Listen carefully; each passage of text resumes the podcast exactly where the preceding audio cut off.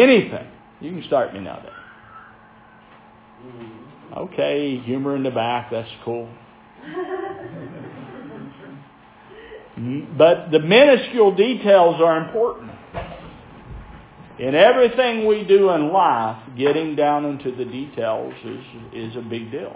Sometimes we like to just uh, enjoy the surface of things. But eventually the surface of things won't cut it, especially in Christianity. There'll come a place where, where the surface no longer gets it done. It's just the way it is. It'll, it'll work for a while, but after a while it, it'll become a uh, habit. And it won't have the fulfillment or even the enjoyment it one time did. So the details become extremely important. This, this uh, paper I printed off looks very similar to the last one. We're, we're dealing with Revelation chapter 1, and my little joke about that is we'll be in chapter 1 until I get to chapter 2. I think when we get to chapter 2, we'll start moving faster, and then I don't know how far we'll go, but I think we'll, we'll look at some of the chapters, if not many or most of them, but we'll see. Lord may steer my heart in a different direction, and if He does, He does. But that's how I feel. In Revelation chapter 1, and I'm, I'm not even going to read it, we've read it over and over again. You can take it home and read it, and I, I would advise you to read it. But John turned to see, and that's what we're dealing with, is the seeing of the Lord. And when he saw him, what we're looking at in the seeing of the Lord is his face shone as the sun. I'm going to ask a question to you, and it's in my notes. Did was there another time where Jesus' face shined as the sun? Yes, there was. Was at the Mount of Transfiguration, which we'll get into a little bit this morning.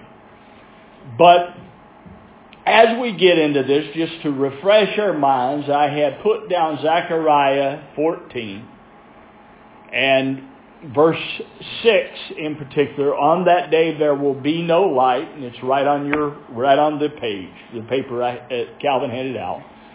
No cold or frost. It will be a day known only to the Lord. Without day or night, but when evening comes, there will be light. Isaiah 60, 19. No longer will the sun be your light by day, and the brightness of the moon will not shine on you, for the Lord will be your everlasting light. And your God will be your splendor. Now we could really, I could really go to town with this. That's a, a beautiful, beautiful verse. Genesis 1. Genesis 1. 1 through 5. In the beginning, and here's a little humor for the day. If you don't know where Genesis is, it's the beginning of your Bible. Genesis 1, verse 1. In the beginning, God created the heavens and the earth. Sounds a lot, lot like John 1, verse 1. In the beginning was the Word. In the beginning, God created the heavens and the earth. And the earth was waste, this translation says. King James says, without form and void. The earth was waste and void. And darkness was upon the face of the deep, and the Spirit of God moved upon the face of the waters. And God said, Let there be light. And there was light. And God saw the light that it was good, and God divided the light from the darkness. And God called the light day, and the darkness he called night and there was evening and there was morning one day. All right. What I want to bring, bring your mind to here, he hadn't even created the sun nor the moon. Have you ever caught this? Have you read Genesis 1 and caught this? You come down through here and you go through the creation days and God divides the light from the darkness right in the beginning and he calls the light day and the darkness he calls night. And then down in verse 14, on the fourth day, God said, let there be lights in the firmament of the heaven to divide the, the day from the night. Well, did he not just say he did that up in chapter 1? Or did he divide light from darkness? In chapter, in, uh, well, in verse 1, verse 1 through 5 where we just read. But here in the fourth day, He's creating a firmament of, he- of heaven to divide the day from the night and let them be for signs and for seasons and for days and for years and let them be for lights in the firmament of heaven to give light upon the earth, and it was so. And God made the two great lights, the greater light to rule the day and the lesser light to rule the night. He made stars also. And God set them in the firmament of heaven to give light upon the earth and to rule over the day and over the night and to divide the light from the darkness. And God saw that it was good. And the evening and the morning was the fourth day. So when you look at this, right from the beginning, he divides light and darkness and says, let there be light. Now a question, we don't have to answer today, but a question I want to draw your minds to was that sunlight he brought forth there in the first day? Or was that the light? See, Jesus' face shined as what? The sun. And Isaiah prophesied of a day where the sun, the natural sun out here, would not be the light. Okay? Now, in the it, with the natural mind, I try to get my mind around that and figure that out. I'm looking for a day where the brightness of God is brighter than the sunlight.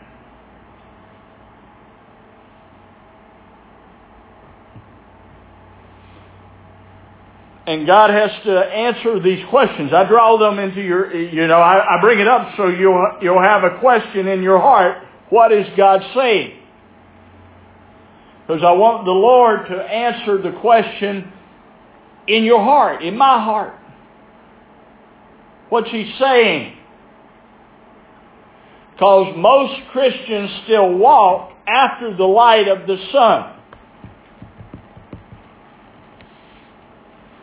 And not after the light of the sun or the light of Christ.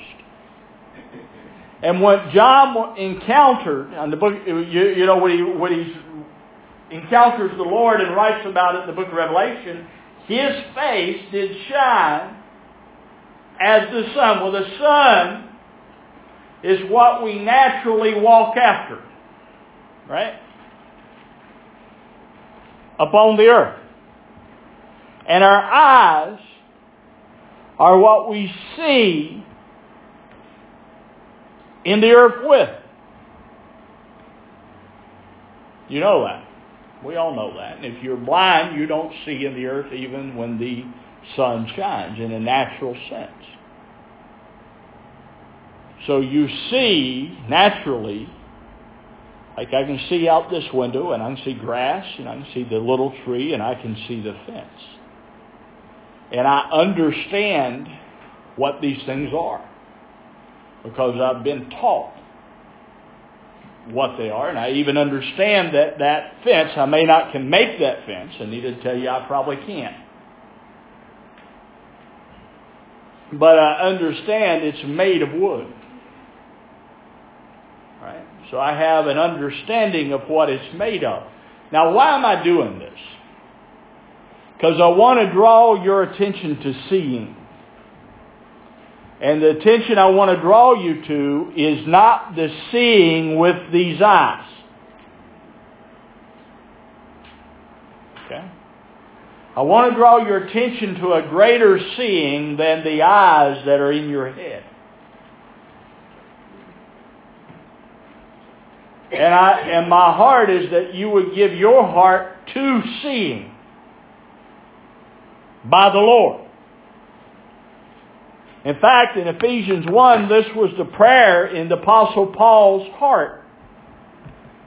Paul prays in Ephesians 1,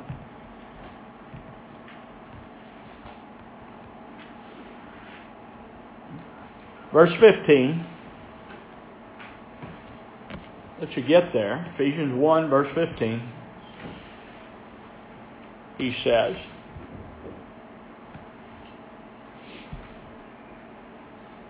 For this cause I also, having heard of the faith in the Lord Jesus which is among you, and the love which you show toward all the saints. So he's kind of commending the Ephesians here in this letter. Well, he is commending them that they have faith in the Lord Jesus. And it's among the believers. And they have love toward the saints. So they have love toward one another. And he says he ceases not to give thanks for you, making mention of you in his prayers. So evidently Paul prayed for them. But his prayer became that the God of our Lord Jesus Christ, the Father of glory, may give unto you a spirit of wisdom and revelation in what? The knowledge of him. That the eyes of your understanding, this, this version I'm reading says, that having the eyes of your heart enlightened. The King James says, the eyes of your understanding enlightened that you may know what is the hope of his calling, what the riches of the glory of an inher- inheritance in the saints, and what the exceeding greatness of his power toward us who believe according to the working of his mighty power, which he wrought in Christ when he raised him from the dead and made him sit at his own right hand in heavenly places, far above all rule and authority and power and dominion, and every name that is named, not only in this world, but that also which is to come. And he put all things in subjection under his feet and gave him to be the head over all things to the church, which is his body, the fullness of him that filleth all in all. This is what Paul prayed. This was his heart toward the church the eyes of the heart, or understanding being enlightened. Well, if you look up this word, and on the paper I gave you, I, I gave you the definition here. It's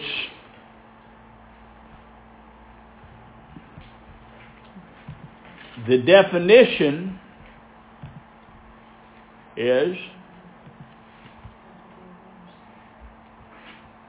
understanding,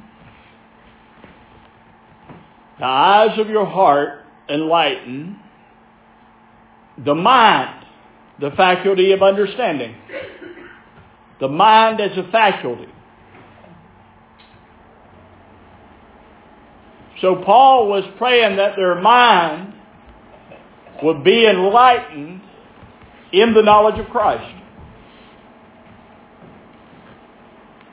And where I get these definitions from, if you get a strong concordance, the strong concordance links the words, the Greek words, the Greek and Hebrew words, that our Bibles come from. How many know the Bible wasn't written in English? I told a friend of mine who was a King James only person, and I don't have a, if you are, you are. I said to them something to the effect that I don't think the apostles spoke English. Which is shocking to some people. So, so you have the words are translated from Greek and Hebrew, and sometimes the translation in English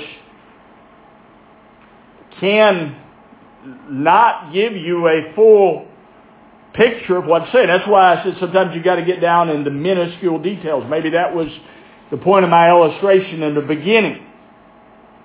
And when you get down into the minuscule detail of the eyes of your heart, he's dealing with the mind. And which is curious with the translation because there's a different word used for the heart. Now, now the King James says eyes of your understanding. So, so it's actually, actually probably a little more accurate than the other translation in this word. I won't get, I'm not a Greek scholar, so I won't try to say one's what one is, but the understanding, and it means, like I said, the deep thought or the faculty of the mind, the faculty, the what you get the deep thought out of is your mind. So he's praying that their mind would be enlightened in the knowledge of Christ. Because evidently their minds may have not been so. Paul told the church in one place, he said, You're carnal, you walk as men. How many know Paul said that? People would get offended at you today real fast because carnal means fleshly. So to be carnally minded is fleshly minded or after the mind of the flesh, after the mind of humanity. And people like to say, well, we're just human. And I want to say, are you just human? Or are you members of the body of Christ? See, see, somewhere we as believers have to get confronted that something really happened when I got born again. Really happened. Something powerful happened. I was born of a whole other seed. You know, man is born of a seed, naturally. But when I was born again, I was born again of a spiritual seed, the eternal Word of God, who is Christ. And somewhere that reality has to get within me that this is a bigger picture than maybe what I was taught or maybe even what I was believed because God birthed me of another seed.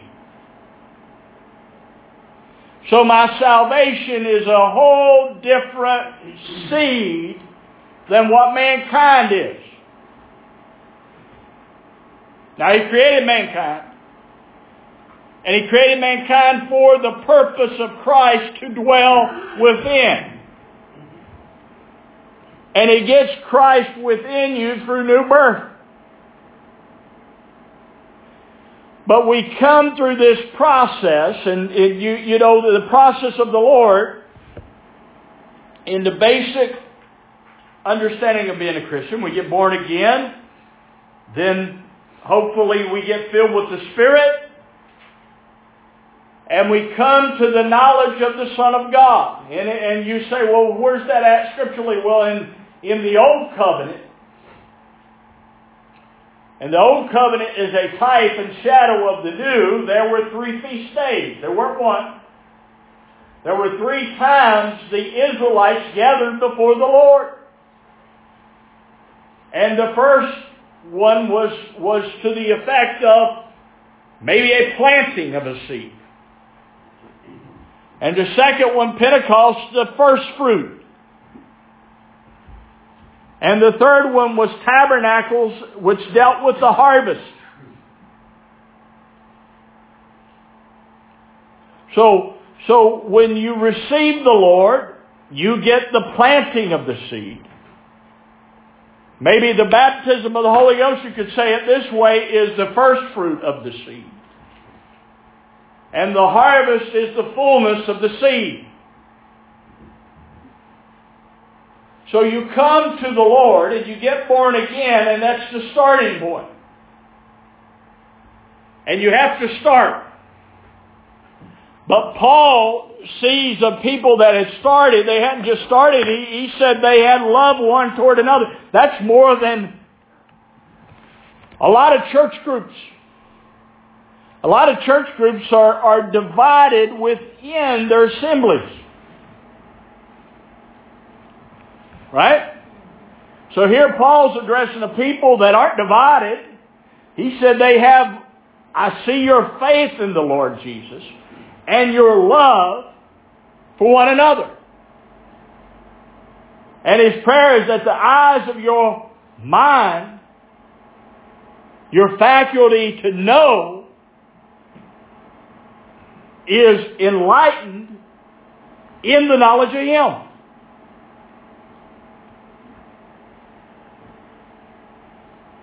And see, Jesus, when he dealt with one of the parables in the book of, give me a second here. I want to say Mark, but it may not even be Mark. We'll see. In Mark. No, no, no. Hopefully I even put it here. Matthew 6. Matthew 6, 19.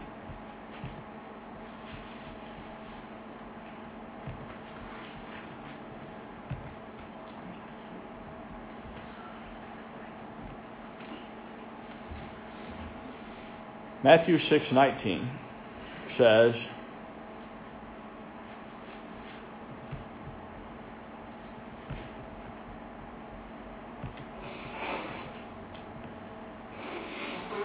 Lay not up for yourself treasures upon the earth where moth and rust doth corrupt, and where thieves break through and steal. But lay up for yourself treasures in heaven where neither moth nor rust doth corrupt, and where thieves do not break through nor steal.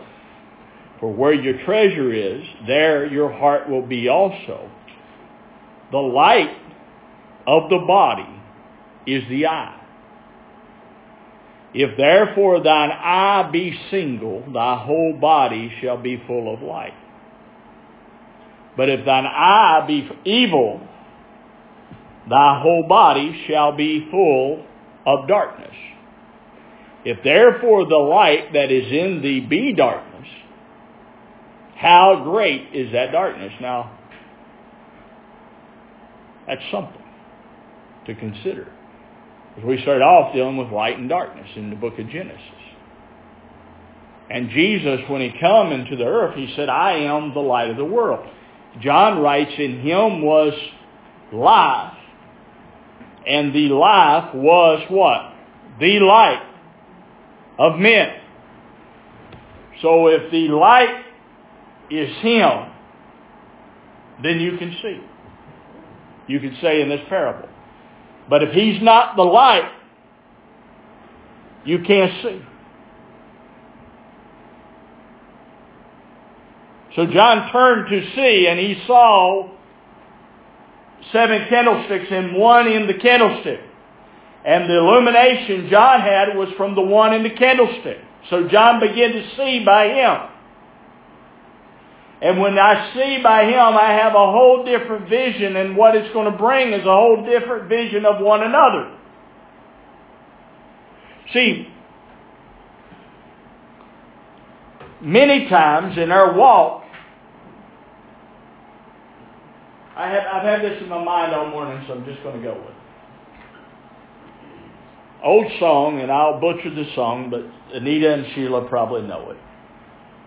I'll have a new body, I'll have a new life. Who's ever sung that old gospel song, that hymn? How's it go? I'll have a new body. How's it go, Sheila? I'll have a new life. How's it go, Anita? Neither one of them know. Good. Anyway. Huh? I think it's on that resurrection morning when all oh, the dead in Christ shall rise, I'll have a new body, I'll have a new life. There you go. There you. You asked the wrong one. Okay, that's it. You you hit the nail on the head. Okay, this is a, this is a common this is a common idea. Here, here, here's a common idea in Christianity, and, and the idea, the idea is in the hearts of people. I'll have a new body, I'll have a new life. Some day, out here in the future. That's inside of Christian, most, many, many Christians. Many.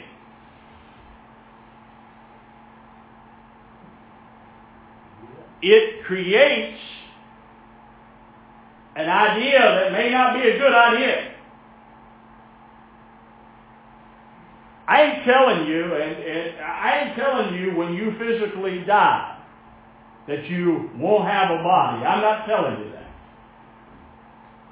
Okay? So let's get that out of the way. I'm not telling you one way or the other, but let's get that out of the way. What's wrong with the idea is you lose track of now you are the body of Christ. That's not a future thing with Paul. Paul wasn't telling the believers that there's someday going to be the Lord's body. He told them they were the Lord's body. He told them they used to be the body of Adam, now they are the body of Christ. And members in particular of the Lord's body.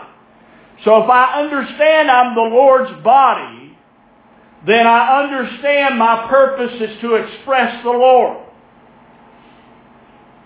And I also begin to understand that Darlene's a member of the Lord's body.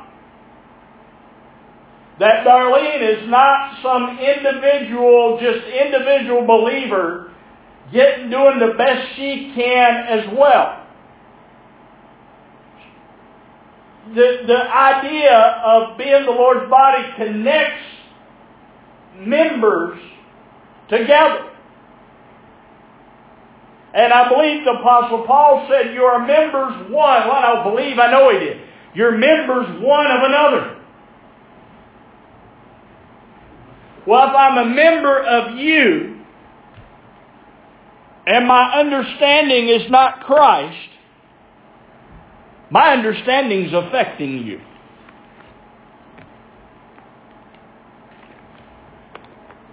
And yours may be me. Now you say, well, how's that so? In old Israel, who was a type and shadow of the church, and I believe it was Achan, I believe is the right name. They went in, and I think it was in the days of Samuel.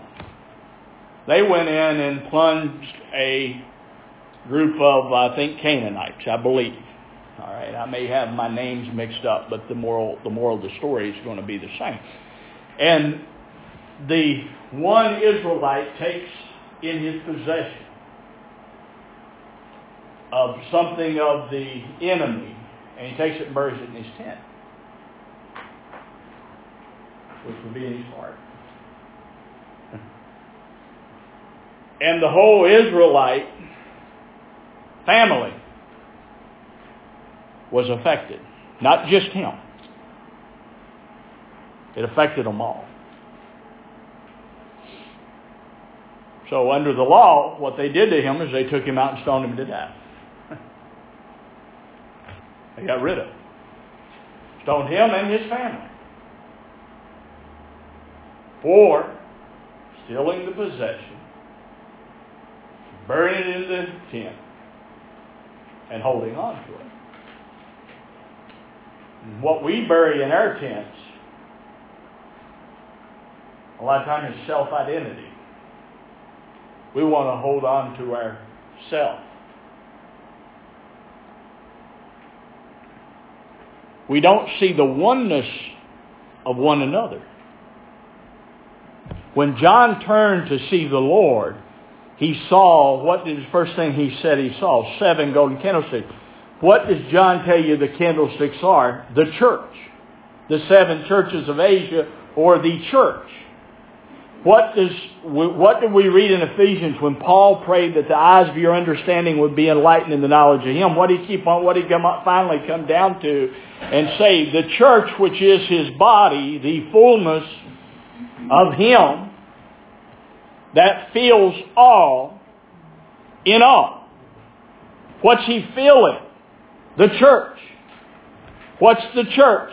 His body. What's he filling his body with? Himself.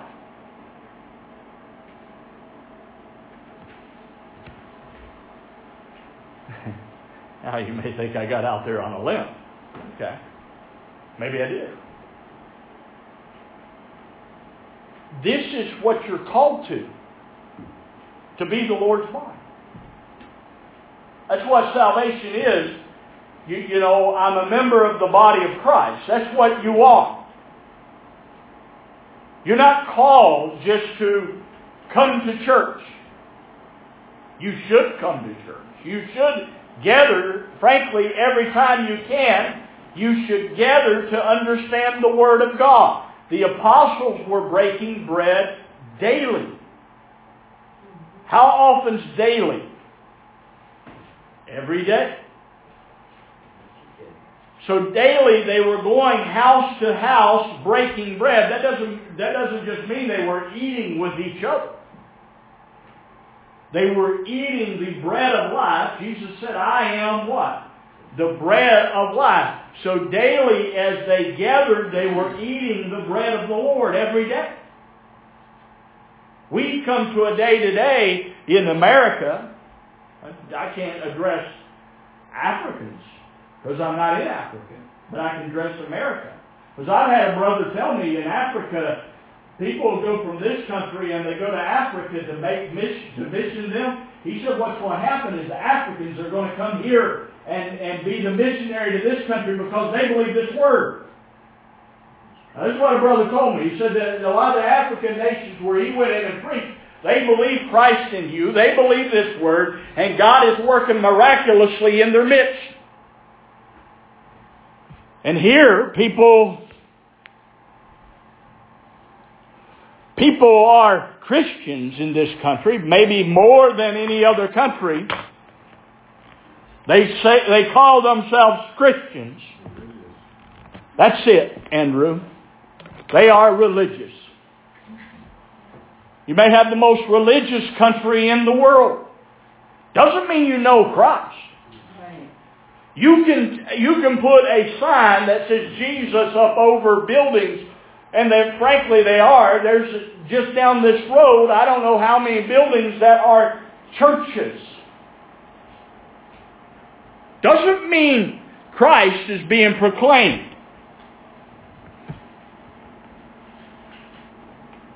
Now, this is a hard message for a Christmas message, so forgive me. But this is where the Lord has me.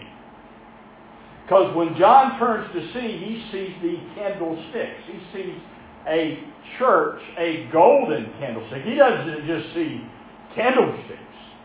He sees seven golden candlesticks. We haven't even got to the gold. The imagery of gold is the nature of the Lord. You know, so he sees a, a complete church the number seven deals with completion. On the seventh day, God had finished the work He had created and sat down and rest. So every little thing, God is into detail. So every little thing God said has a meaning. And on the seventh day, He was at rest. And John sees seven churches. And in the churches, their completion, Paul says, you are complete. We're at in Christ. And John sees a people there in Christ, a seven churches that Christ is in the midst of. And that is significant, man. It's so significant. I, I just telling you my heart, I even put it before the Lord of, of, of moving on faster through the book of Revelation because I felt like some of you, and I know we don't have a big congregation, but I felt like some of you want me to move on. And I felt like the Lord just said, no, this is important. So if I don't see his body, if I just see me individually, me and Jesus have our own thing going. Huh? That's not the body. That's not the body. See, the body of Christ, and Paul was always dealing with the body, with a unit. In fact, in Ephesians 1, and I wrote this in the notes, and we'll have to go through a lot of this, you know, through the coming weeks, Lord willing, because I'm not getting very far this morning, but in Ephesians 1, right up in the first part of the chapter, or Ephesians 4, at the first part of the chapter 4, he says, I therefore, the prisoner of the Lord, beseech you that you walk worthy of the vocation you are called, with the lowliness and meekness, with longsuffering, forbearing one another in love. So, right here in this chapter, he starts dealing with the people to forbear one another, endeavoring to keep the unity of the Spirit in the bond of peace. So there's a unity of the Spirit, and that unity is in Christ. That was, you know, what Jesus prayed John 17, that they may be one as we are one, I and them, thou and me, that they may be made perfect in one. And he goes on and says, there's one body and one Spirit, even as you're called in one hope of your calling. One Lord, one faith, one baptism, one God and Father of all, who is above all, and through all, and in you all. So this is the one God and Father. And you're one body. You're not bodies of Christ. You're one body and members in particular. So Paul, Paul got so wound up with this with the Corinthians, Darlene, he says, if the foot shall say, he's speaking to the people out here. He said, if the foot shall say to, and I, I'm probably using the wrong one, but the foot shall say, I'll use it, foot shall say, the hand, I don't need you. See, he's using the illustration of a natural body because, because we look at one another as individuals. In fact, this come before me this morning. We're going to get into the mind here in a second and just briefly touch it. But this come before me this morning that in a lot of Christianity, and a lot of strong uh, Christianity, I'll just call it strong Christianity, people will say, well, I'm getting in whether you do or not. That's selfish, man. You know, Paul's heart was, was very different. He said that all might know. It was a very different heart. He said, he said in Colossians, and, and this just me this morning. I, I'm, I'm before the Lord, and I've never seen this as selfish. And all and all the years I've, I've walked before the Lord, but I began to see that Paul's heart was that all would be perfect. He even said that in Col- to the Colossians that he may present every man perfect. So his heart was for the body of Christ to be filled with all knowledge, wisdom, honor, and glory. He, Paul's heart wasn't that he get all this wisdom, honor, and glory and, and Sister Darlene, if you get in, sweetheart, God bless you. I've got all the wisdom, honor, and glory, so if you make it, good. That wasn't his mind. His mind was that all would come to see the Lord. And what had happened was his mind had begun to see the Lord. So the eyes of his heart had been enlightened, and because the eyes of his heart was enlightened, he wanted everybody enlightened. Because he saw the good treasure. He saw the, the pearl of wisdom. He saw the Lord. And because he saw the Lord, he was praying that the whole body of Christ would see the Lord.